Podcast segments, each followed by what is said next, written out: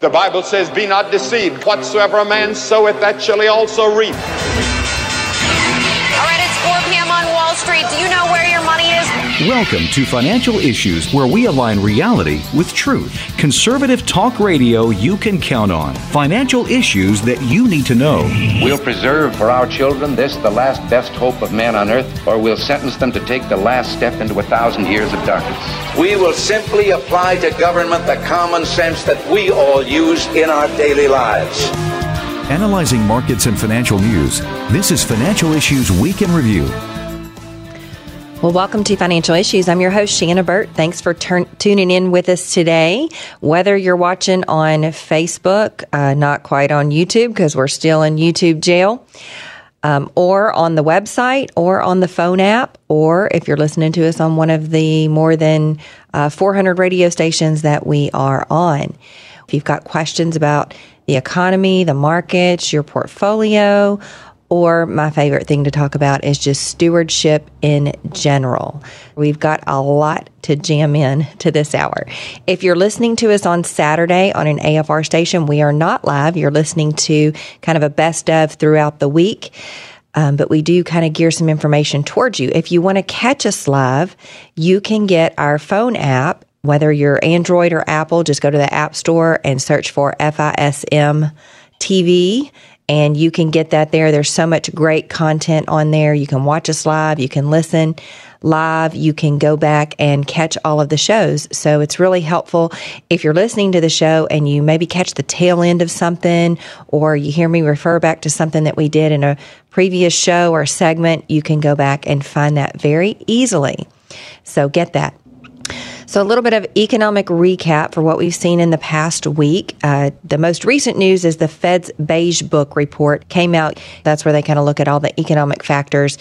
Uh, of the economy and base their decisions about whether they're going to raise rates or tighten or ease monetary policy.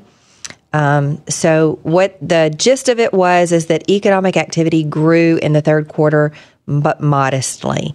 So this doesn't mean that we're out of a technical recession. So a technical recession, even though the Biden administration and a lot of economists are even saying that we're not necessarily in a recession right now just because we're meeting that technical definition, which is two quarters of negative GDP growth back to back even if the third quarter GDP ends up being positive, we'd still need another positive quarter of GDP growth to be technically out of a recession. And then we could still um, feel the the real effects of being in a recession without technically being in one. So the economy is uh, starting to weaken in a lot of areas.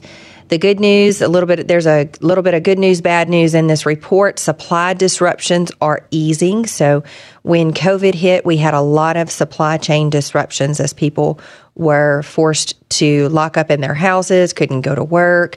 That shut down a lot of industry. You know, there's a lot of jobs where people actually have to be there to be productive because they're making things um, and uh, producing goods and services. So we remember the run on toilet paper and all of the bare shelves that we saw, and that's because everything was kind of shut down.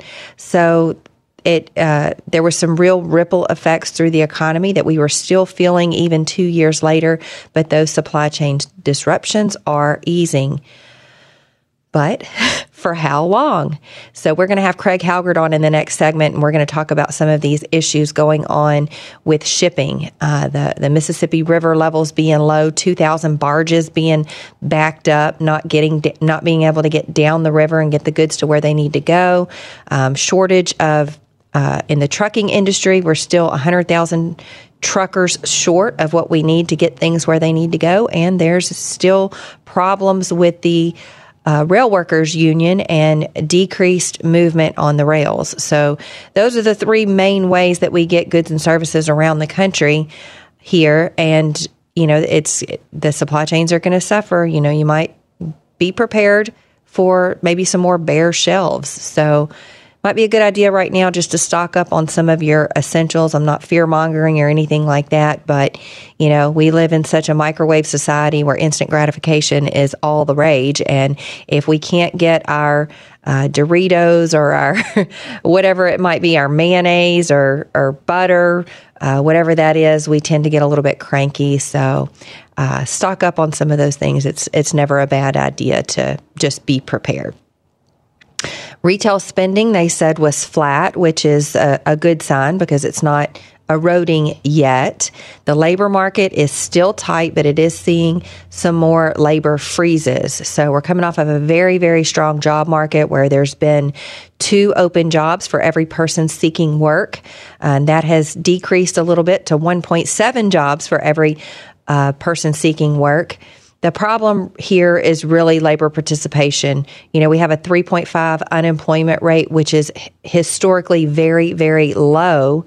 Um, and that tends to be a positive for indicate uh, strength in the economy.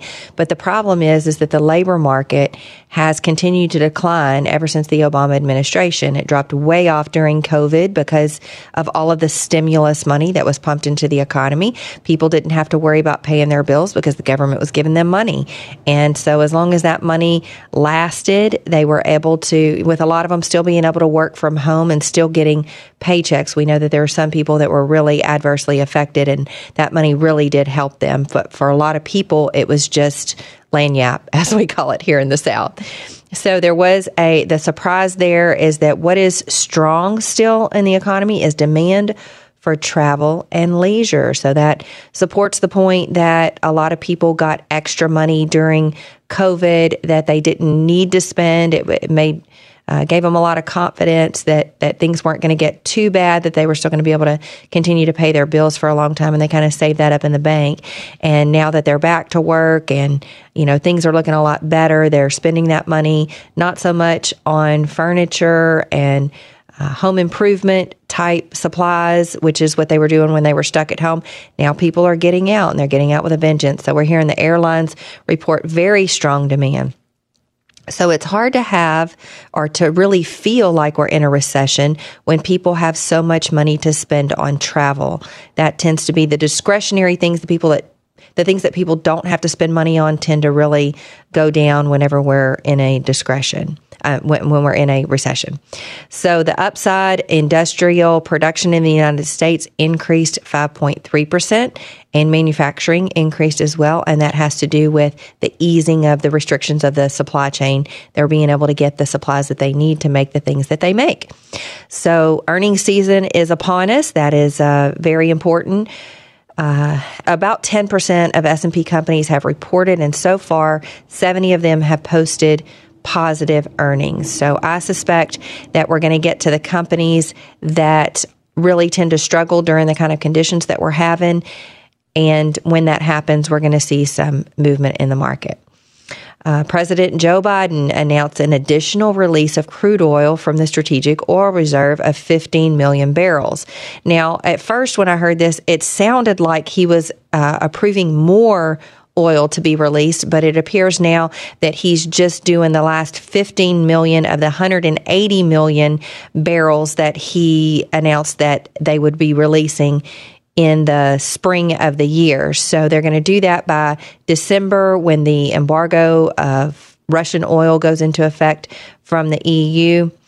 And, um, you know, he had a plan that he put forth. He still, if you watch that 13 minute clip of him talking, that's about all that they would allow him to do. He still heavily blames all of this on the Ukraine, uh, on Russia invading the Ukraine and greedy oil companies.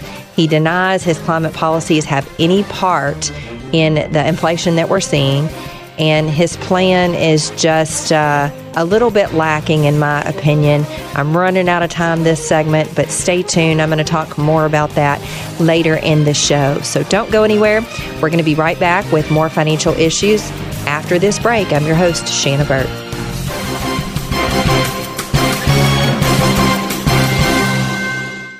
Thank you for your services, and I just want to call to encourage everybody listening to become members. At Financial Issues Stewardship Ministries, our goal is to help Christians make financial decisions that honor God. I have never found anyone in the finances, even Christians, who have this passion and, and the honesty that you have.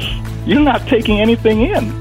It is incredibly generous of you what you're doing. Go to financialissues.org and become a partner today.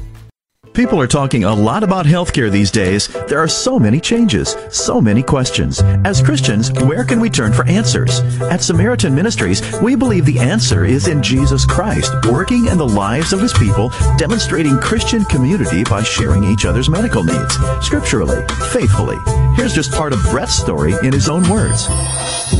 When I reflect on Samaritan Ministries, the biggest thing that stands out to me is that we, as a body of believers, are living out New Testament Christianity. This idea that Samaritan has adopted from the book of Acts should permeate all parts of our lives, not just health sharing. It, it, it has a profound impact on people like me and my wife. Brett is just one of more than 150,000 members who are sharing over $13 million in medical needs each month. If you'd like to experience what it's like to partner with other Christians for your healthcare needs, and you'd like to see what other members are saying, visit mysamaritanstory.org. All throughout the red light district in India, women are trapped in a cycle of survival through prostitution. But they're not alone. Their children are there, hiding in back alleys, under a bed, or asleep in a room not far from the drugs and brothels outside. Five million of these children are trapped in the red light districts of India at a high risk of being abused or used in the trade themselves. But India Partners has made a way for you to rescue these children and relocate them to a safe, clean home in a safe neighborhood where not only their physical needs will be provided for, but they'll be introduced to the love of Jesus. And hopefully, with these resources, both the child and their mother can escape the sex trade and start a new life outside the red light district. Just $62 will provide a week of safety for one of these children, and $275 will provide for a whole month. Visit IndiaPartners.org to see how your gift can reach into the red light district and provide days of safety for one of these 5 million children. Have you ever thought about banking with a credit union instead of a traditional bank? Not really, but I think my parents have a credit union account. Do you know the difference between a bank and a credit union? Mm, no. Banks are owned by stockholders, so they do their best to make profits for them. But credit unions are owned by their members, and the members see their profits through lower rates and higher interest on savings accounts. And at Christian Community Credit Union, our mission is to help members and ministries become better stewards and achieve their financial goals. Our mobile and tablet apps provide easy, safe, and convenient banking. It's like banking at your fingertips 24 7. When you bank with us, you're banking with someone who shares your faith and values. To get started today, visit us online at mycccu.com. Christian Community Credit Union, your money building God's kingdom.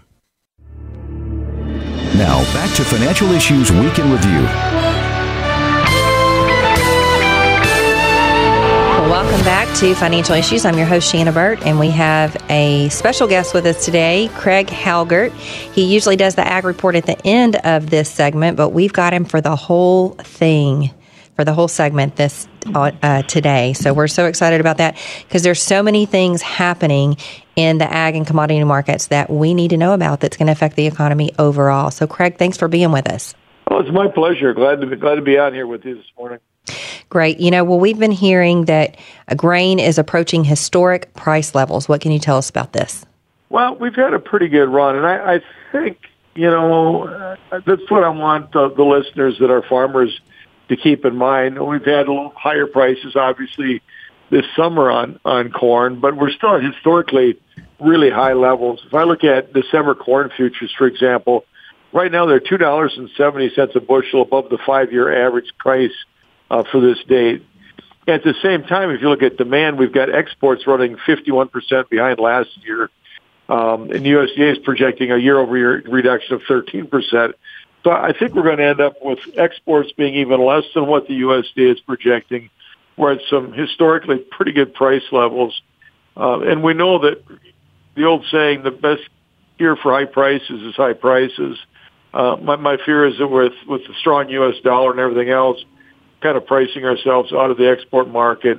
and uh, that we may look back in a few months and these these prices may look pretty attractive to us. So I just don't want the listeners that have grain to market to to get complacent and sit on their hands and and, and miss out on opportunity.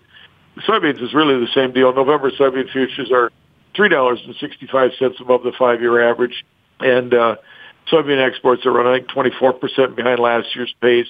Actually, at an eleven year low on exports right now, and currently the USDA is projecting exports will be off five percent for the year.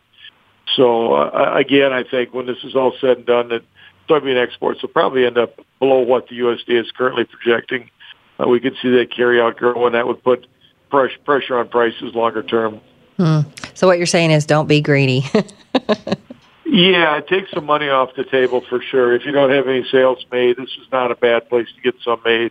And when you look at the price levels we're at and the, and the cost of carrying uh, grain in the bin, uh, when you factor interest costs and everything else into it, uh, it really doesn't pay very well. Be, be, once you get past January, February, um, the market's right now not going to reward you to store it.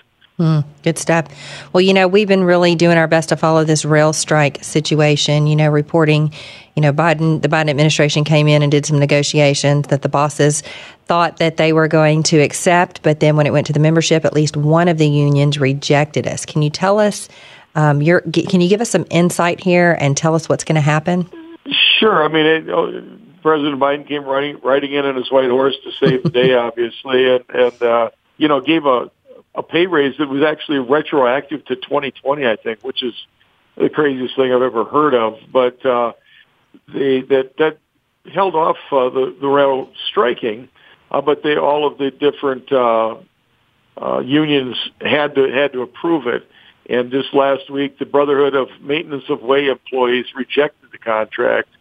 Um, I think there's 14 unions, and they all have to approve, or else they all go on strike.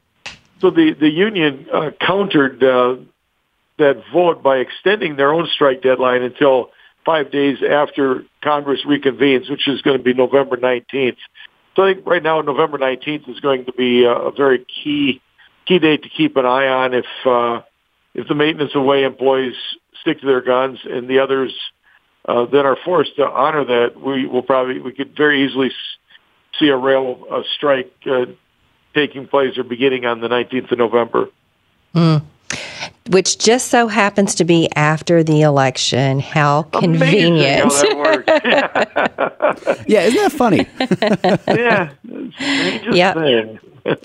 So another part of this uh, three-legged stool, you know, with shipping, we've got truckers, we've got uh, rail, and we've got barges. So we've been seeing these levels of the lower Mississippi River become impassable in a lot of places with 2000 uh, yesterday I think the latest I saw was 2000 barges were backed up. So um, you know what's going on here and how concerned should we be about this?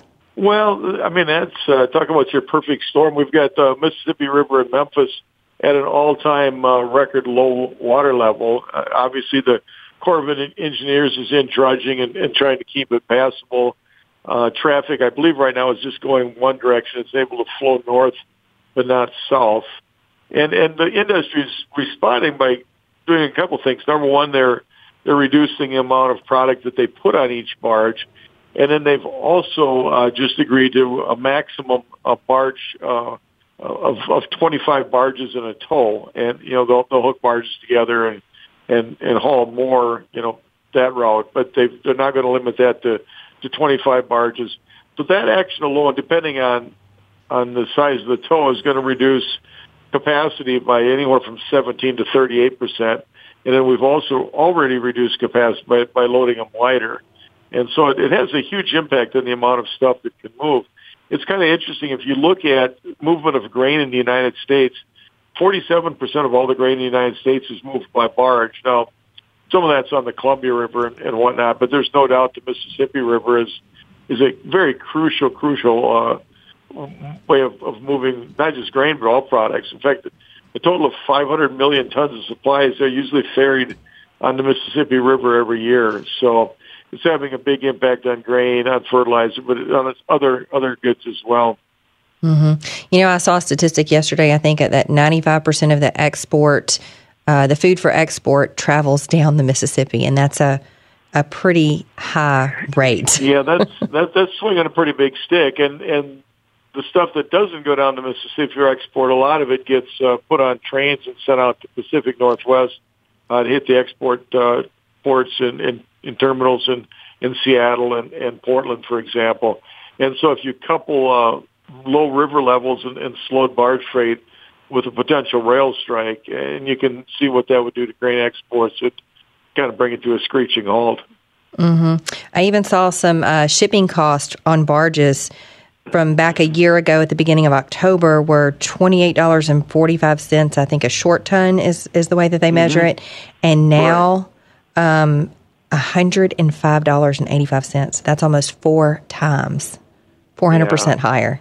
Yeah, that's going to be a problem. Been, it's been absolutely crazy. It's a uh, it's an interesting market to try and maneuver in, and you know, as, as a business person in the industry, it, it, it makes decisions quite challenging. So. Mm-hmm. So, what does that mean if they can't get the product down the river on barges? What do they do with it? Well, we're already seeing it reflected now. The your listeners that are, are farmers will understand this, but the others may not. But the the price, the cash price, is made up of in grain is made up of two different components. One is the futures market. And when I report in the evening, that's the futures market price that I'm giving. The other component is something called the basis, and that'll either be a negative or a positive above or below the futures market, depending on things like transportation costs and demand and that type of thing. And so with the um, high barge prices and uh, a greater inability to move on the river, it, it's making that, that basis very low. So right now in uh, Cincinnati, Ohio, for example, uh, soybeans at one uh, barge terminal are being bid at a 104 cents or dollar four cents a bushel under the uh, the November soybean futures. Um, processing plants in Ohio, for on the other hand, are, are bidding 20 cents under. And so, if, if you're what it's doing is really redirecting beans to processors and and away from uh, barge loaders in this case. But if you don't have that processing outlet and your whole market is dependent on barges, obviously you're getting a, a sharply reduced price for, for your grain than what you would normally expect.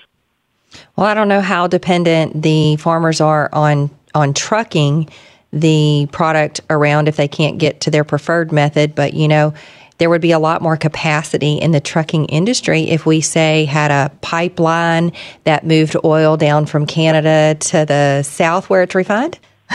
Well, that would just make sense, but we need to go with electric semis, I think, don't we? Something ridiculous like that, a long extension cord down the highway.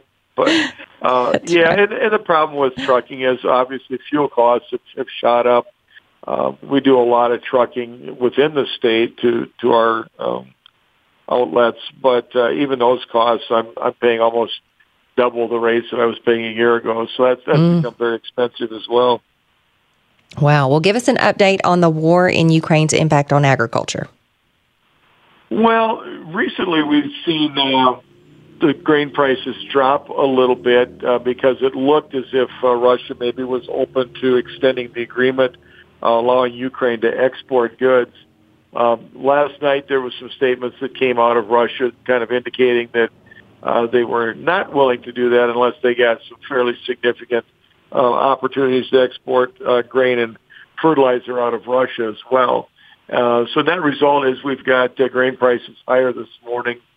Um, you know, that war, it looks like it's going to drag on and it looks like they're increasingly uh, targeting civilian targets in Ukraine and, and just trying to make life as miserable as they can for the Ukrainian people. Um, so ultimately, my guess is that uh, that deal will get killed and uh, the door on, on exporting grain out of Ukraine is probably going to get slammed shut. Um, they're exploring some other areas. They're trying to, you know, move up into northern Ukraine and access maybe some some rail opportunities and whatnot. But um, it's it's going to be really difficult to uh, replace the shipping capacity that they had at, at the ports there. Uh, and and again, I ultimately long term, it's just going to make make food supplies a little bit tighter because they're they're not going to be able to get hit the market with what they've got. Mm. Well, we're about to run out of time, but really quickly, you know, we've talked about uh, the fertilizer uh, shortage that we're seeing and how that could impact yields in the future. And there was a plant in Florida that was impacted by Hurricane Ian. So, t- what can you tell us about fertilizer prices and availability? Yeah, fertilizer prices actually are trending a little bit lower. Uh, we're seeing pretty decent availability. We've we've been able to get everything we want. We have seen farmers cut back on fertilizer a little bit, which is kind of increasing the stocks. And oddly enough, we're seeing really good fertilizer supplies in Brazil right now, which I did not expect. So uh, I think this still is playing out, but right now it's a, it's a little better picture than I would have thought it would have been a couple months ago. Well, that's great news. We always love having you on the program live because you really know how to explain it to us and tell us how it impacts everything. If you like what you're hearing right now, you're going to love going to the website FISM.TV. FISM.TV is the home of nationally syndicated TV, radio, and podcast Financial Issues with Shanna Burt. But it's also home to the engaging history program A Moment in History and the news show FISM News. So keep listening to this show right here and right now. But later, when you're done, go visit our website. It's FISM.TV to learn more about this show and plenty more. I pray that in these trying times that I can lead him in a way that I know will leave a godly imprint on his heart forever. And, and show to show her how to live a life that is pure. I want her to understand how precious life is and, to, to take, take care of his body. To eat right and exercise and understand that his body is a temple, temple of, God. God. I pray that our family will love Jesus, read his word daily, and obey his teaching. The values that we share should guide us in the way that we invest. Make sure that you are investing in companies whose policies and practices align with pro-life, pro-family values. Visit thetimothyplan.com or call for more information. Advance the kingdom in the way that you invest.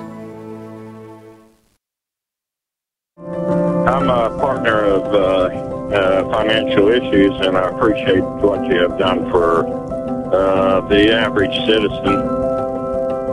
I became a partner back in June, July, and the best thing I've done, I've taken over 30 years of my savings and um, have been able to manage it through your process, and I have a much greater peace and sense uh, that I'm doing the Lord's will. So anybody that's thinking about it, do it and uh, also get on the portfolio tracker. I enjoy doing it myself. I'm learning a ton. Securities offered through GA Repple and Company, a registered broker dealer and investment advisor, member FINRA and SIPC. Opinions expressed by Shanna are hers alone and are for informational purposes only, and do not necessarily represent those of GA Repple or the outlet on which you are listening. You should consider how the information applies to your situation prior to personally implementing it, and consult any financial professional you work with to make sure it's applicable to your financial plan. Welcome back to Financial Issues. I'm your host, Shanna Burt, and we're going to get right to some of your questions. We have Vicki calling. She's calling from Virginia. Hi, Vicki. You're on Financial Issues. I am calling because uh, the CGA is no longer on our asset allocation. And uh, when Dan set it up, everything was going good with the economy. And um, the CGA that I have, that Dan and I agreed on, um, and half of that goes to my long term care insurance, and the other half is for me. Um, it's 2.3 times the cash equivalent. Then I just put in for three years of RMDs and CDs, which of course is going down because the the interest rate's going to go up, I think, because the Federal Reserve. So, um, keeping all that in mind, the total that you told us to go ahead and uh, calculate all of our asset on is without the CGA. Is that correct? Yeah, and the thought behind that, there's some verbiage on the um, right next to the asset allocation models. I did take the CGA out because here's the diff- here's here's why. The CGA is permanent income, so it and the key there is permanent. So once you do it, you can't really change it. So if you're including it as part of your cash, then and and the cash goes goes down dramatically. If we if we redeploy a lot of that cash well you can't sell your charitable gift annuity. You can't get the cash out of that to go somewhere else. So it makes the logistics a little bit different. Okay but you understand how large mine is. It will really change the percentages. And Dan had mm-hmm. told me to use because of this he had told me to use the Excel spreadsheet instead of the tracker. Okay yeah, so I mean, you can continue doing that for sure. Okay, so because I am doing it that way and because of the large percentage of the CGA, should I go ahead and just leave it in that total number? I mean that that's up to you. That's that's the beauty of the program is that you have, you know, it is a do it yourself program so you get to you know have some discretion on how you do it it just it doesn't make sense to me to include the charitable gift annuity in the total because that's a part of the portfolio that you can never change. So, for example, if you're including the charitable gift annuity in in the total, um, then and and it's maybe twenty percent of your total, which you know the the percentage the the recommendation has never been more than 10%. So let's just say that it is 10% of your total and the the cash allocation goes down dramatically and you're still trying to keep some cash available for RMDs and your distributions and things like that, then it it, it kind of brings you to a sticking point. So um, I mean, you could you could keep that part in cash in there. It, what it's going to mean is that your true cash in your portfolio is a lot less.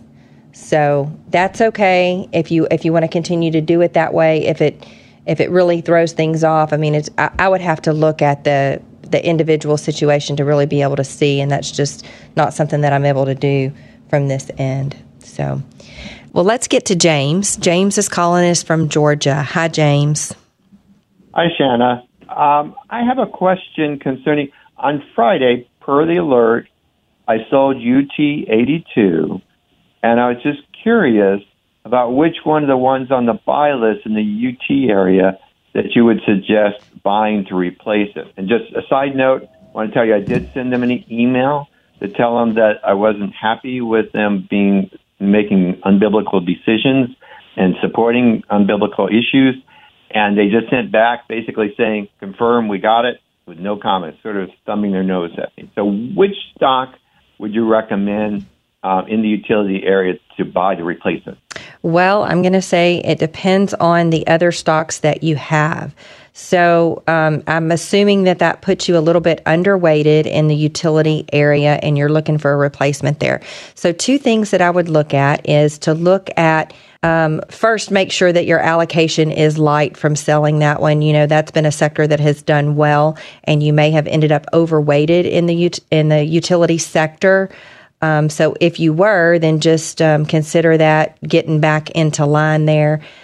Uh, I would look at perhaps uh, UT 26, and I didn't catch if you were an income investor or not, but no, that I is not. Okay, you are not. So then I would probably look at uh, UT 40. That tends to be, if you are not an income investor, I would look at the ones that are more growth oriented.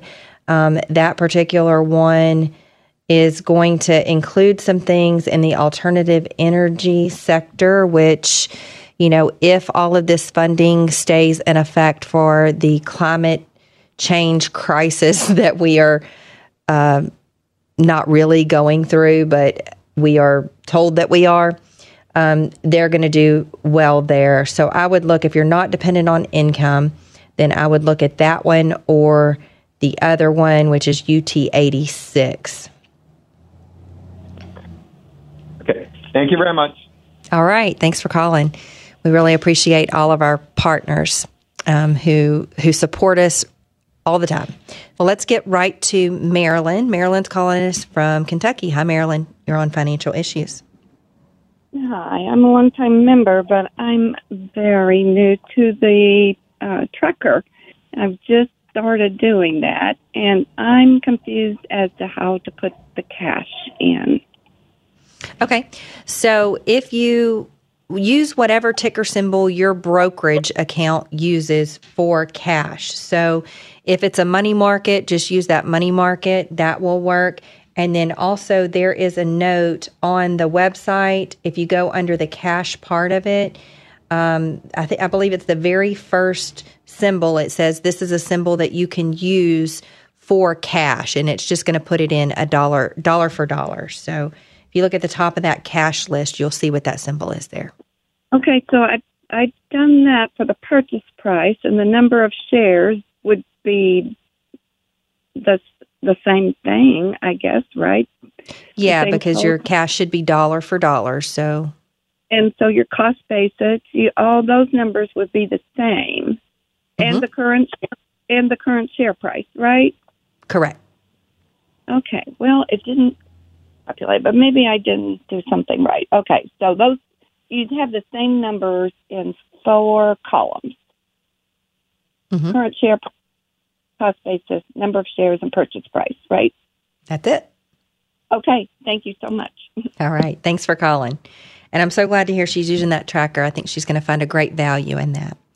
Well, let's go to Craig. Craig is calling us from Ohio. Hi, Craig. Hi, Shanna. Uh, thank you for taking my call. Uh, I had a question about uh, preferreds. I notice on the buy list that there's uh, nothing under preferreds, and we are in the process of changing some of our uh, positions to uh, biblically responsible, and I didn't notice anything under preferreds. So mm-hmm. I was mm-hmm. just curious why that is. That has been a challenge for a while. So, um, you know, we're we're following along in Dan's footsteps in that area. He was never a big fan of financials. There were some really strict criteria that we use for selecting preferreds, and it's been really hard to find them uh, that that meet the criteria. We still are looking constantly, but um, we just we don't have any to add right at the moment. I suspect that perhaps that will change as rates have gone up. The problem that we were seeing was that so many of the preferreds that we had on the list for so long were being called. And that was because, you know, interest rates were low and, um, you know, stayed low, especially during COVID, went, went down even further. So, um, preferreds most of the time are cumulatively callable, which means that um, are perpetually callable, which means that they can really be called at any time. So if the company finds itself with a lot of cash, it can pay those off. You know, let's say that they're they have a five percent coupon rate, and you know they can borrow money at a lower rate, you know, two or three or four percent in the in the uh, financial markets then they're going to do that. They're going to pay that off and save that interest expense. So we had a lot of them get called, and we just had a really hard time finding preferreds that meet that criteria, and we really just don't want to compromise on the quality. Okay, well, then my question is we have nine that are very high performing in our brokerage account, and I'm just curious are they just, are you suggesting the Timothy, uh, uh, you know, the, uh, fixed income fund. Uh, I don't know. I'm just uh, trying to figure out what to do. so here's what I would do go to our homepage, uh, financialissues.org, and there's a screener tool down there. It's called the uh, um, Screen It, Clean It, or it looks like a little wheel. You can click on that and you can go and just screen the companies that issued the preferred and see if they're biblically responsible. If you've had them for a long time and you've been comfortable with their credit rating, with with all of those um, other things that contribute to the quality of it, you could keep them until until we get some uh, replacements on the list if we can. Okay. Thank you very much. All right, Craig. Thanks for calling. Well, I'm Shanna Burt with Financial Issues. We're going to take a short break and then we're going to be right back for more financial issues.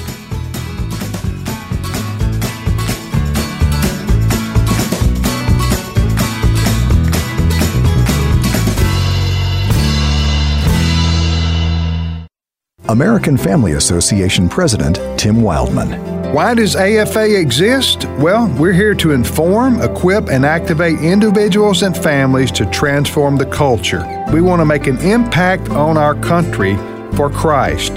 That's the reason my dad, Don Wildman, started this ministry 40 plus years ago.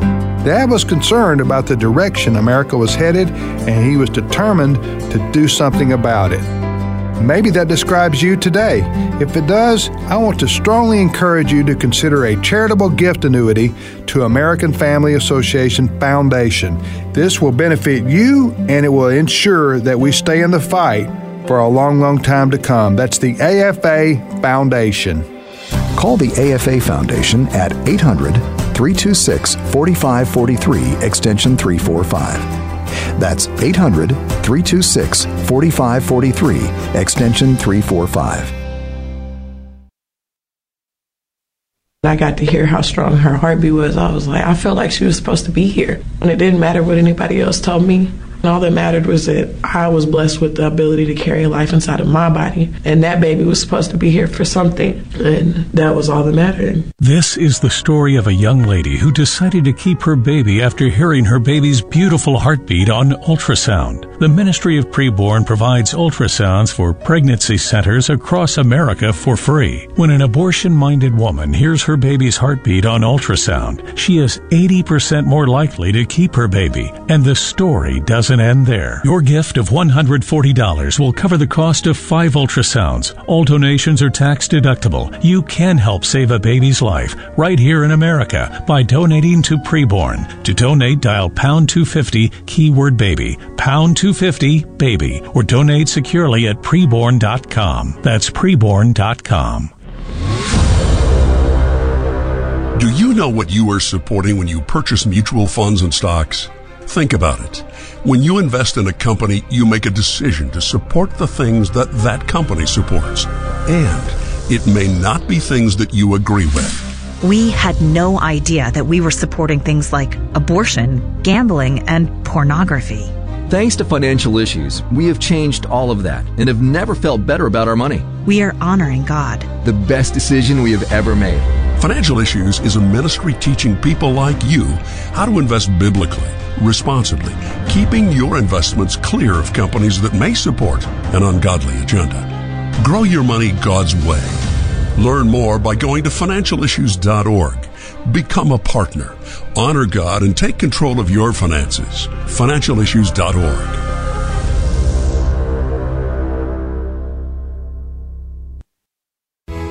Never be without quality, God honoring entertainment. Always at your fingertips and within your view. In your home and on the go. You'll never be without FISM TV. Watch financial issues. Outspoken. FISM News and more God honoring TV right where you are. Tune in to FISM TV anywhere, anytime. The opinions and recommendations expressed on this program do not necessarily represent the opinions of the station or any of the program sponsors. Additionally, all products or services offered by the program sponsors may not be known by the program. Welcome back to Financial Issues. I'm your host, Shanna Burt, and there's starting to be more talk of a bottom being put in. So, whether it's a bottom or not, you should follow a disciplined strategy and stay the course. If you if you get into trying to time the market, um, not only do you increase your chances of being wrong, but you increase your anxiety. And you know, the scripture tells us, don't be anxious about anything. You know, set your plans, um, but the Lord ordains the steps. So um, be smart, develop a strategy that you can believe in in good times and bad. You know, it's it's kind of like marriage. You know, going into it, we we promise to um, love, honor, and cherish each other in good times and bad times. That indicates that we are going to have good times and we are going to have bad times. And it's the same for the market. There are going to be good times and there are going to be bad times. And, you know, we don't abandon a great strategy just because there's a little bit of bad news in the markets. So that will come. If you invest in the market, you know, we can never say the word guarantee when we're talking about returns in the market, but you know, one thing that we can almost guarantee is that if you're in the market for any length of time, you are going to experience a downturn in the market. So you just have to set your mind on that. You have to know that it's coming and you have to be prepared and um, know what you're going to do when it happens, whether or not, you know, if you think that um, if the market goes down 10 or 20%, that you're not likely to stay in, then you should never get in because it's going to happen at some point. So let's get to our callers. I think we have Cecilia calling from Florida. Good morning, Hi, Cecilia. Shanna. Thanks for taking the call. Sure.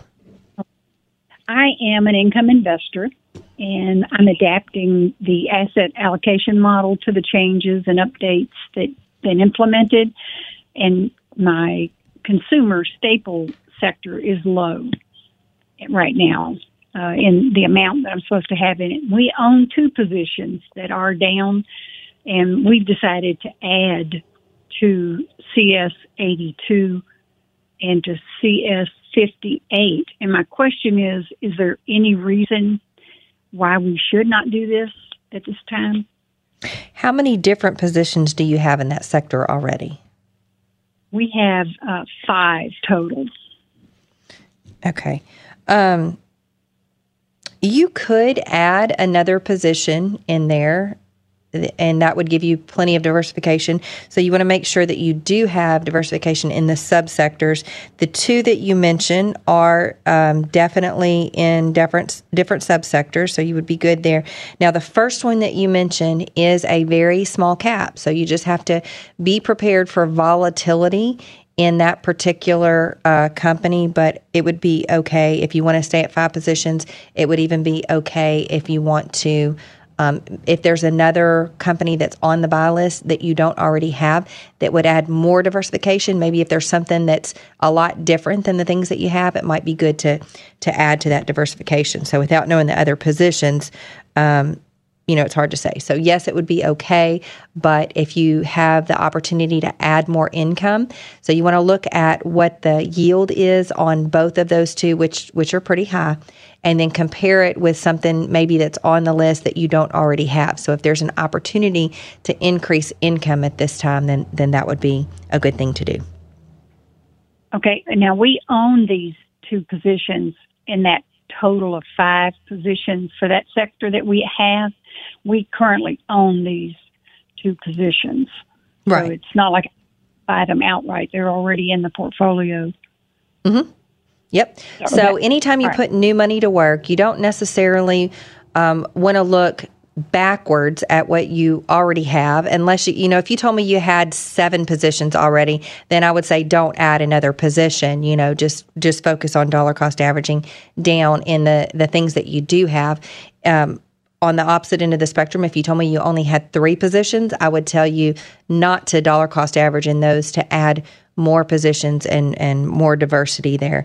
So, what you're looking at now, because it's new money, even though you already own those positions, you're still looking at where is new money going to go. So, is it is is the future brighter in the two companies that you already have, or is the future brighter in uh, something else? So, if you can add diversity to within the subsect within the sector, then then that could be a, a good thing. But Okay. I, I see what you mean because, like you say, at, at the increase in the percentage, then I could add an, Mhm. another one.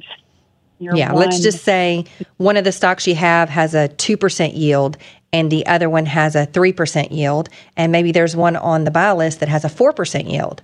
Um, if you're an income investor, you're looking for the most income that you can get. So, you know, that makes me lean toward the one that's paying four percent. So.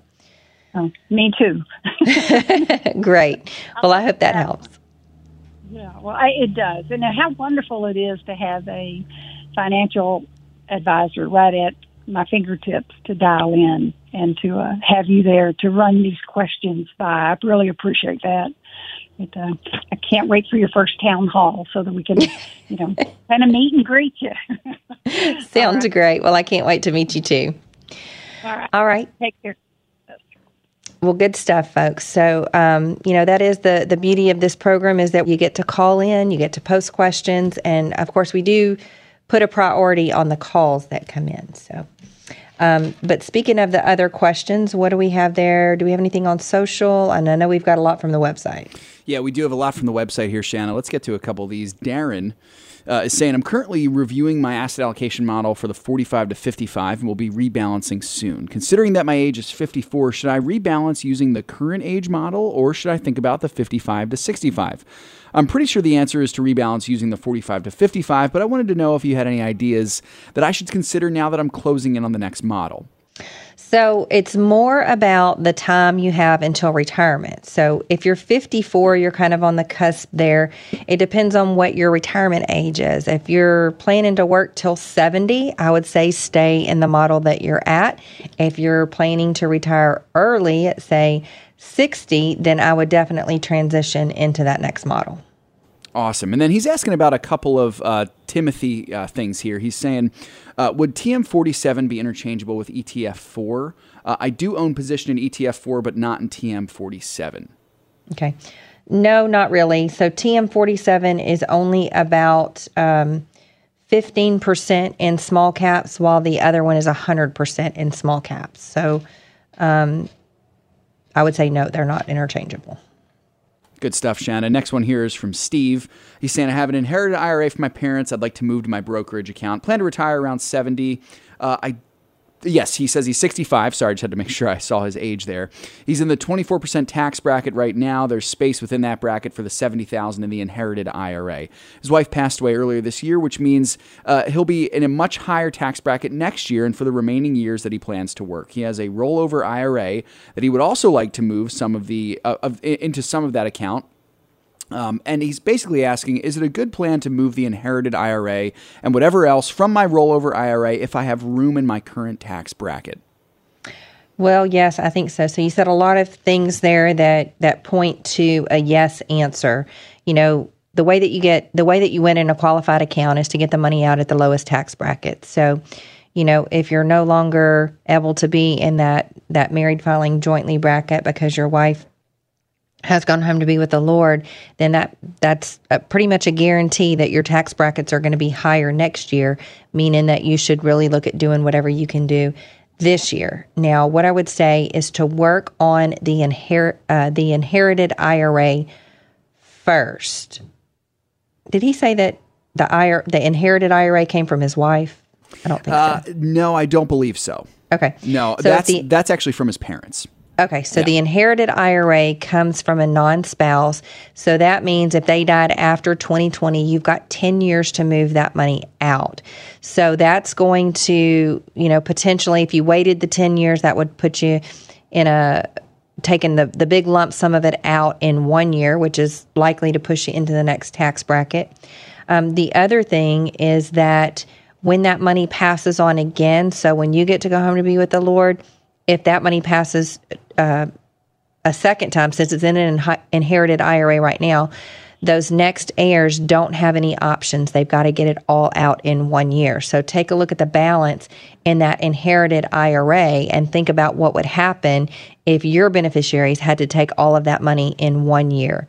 Consider what their tax bracket is and you know how much of that might be shared with your unintended beneficiary of your uncle Sam.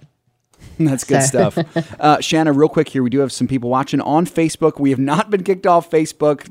Not making any promises there, but we're still on Facebook. Edna saying good morning on Facebook, and Linda from Visalia, California, also saying good morning. Good morning to Good morning. Good to, good to see you, Linda. Linda's been a long time listener, I know, for as long as I've been listening. So we're we're so great to have the support. It's so great to have the support of our longtime listeners, and we really value the trust that you place in us. Well, folks, that was fun today. Thanks so much for joining us. I'm your host, Shanna Burt.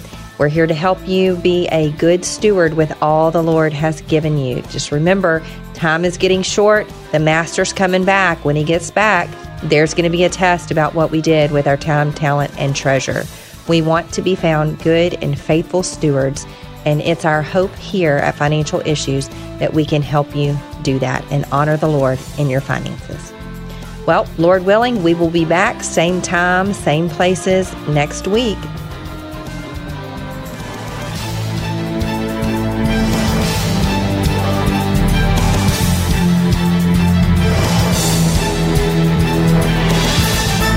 If we ever forget that we're one nation under God, then we will be a nation gone under.